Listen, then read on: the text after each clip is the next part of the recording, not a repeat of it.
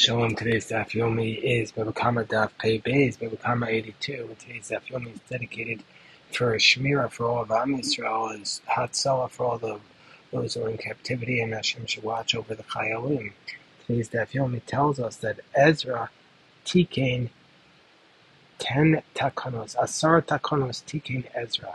Uh, Ezra the scribe instituted 10, 10 special enactments and of these enactments, the first one is Shekorin B'Mincha Shabbos, that every Shabbos afternoon we're supposed to read the Torah, and also the Koran B'Sheni B'Chamishi.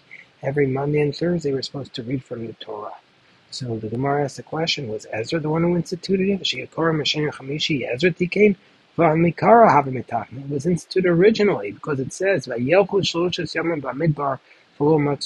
says actually in our portion for Parshas Beshalach, they walked three days in the wilderness and they did not find water.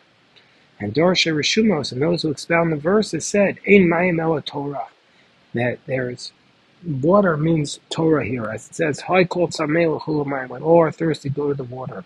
Kimin Shalchul Shloshus Yamim below Torah, Nila, once they went three days without Torah, they became weak. Amnu Neviim Shebeneim, the prophets amongst them stood up, the Tiknuam Sheyakorin Bishabes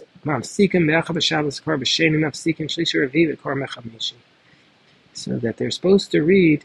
So Moshe Rabbeinu stood up and instituted that once he saw that went three days without Torah, three days without water, you can't live without Torah. It becomes a chazakah.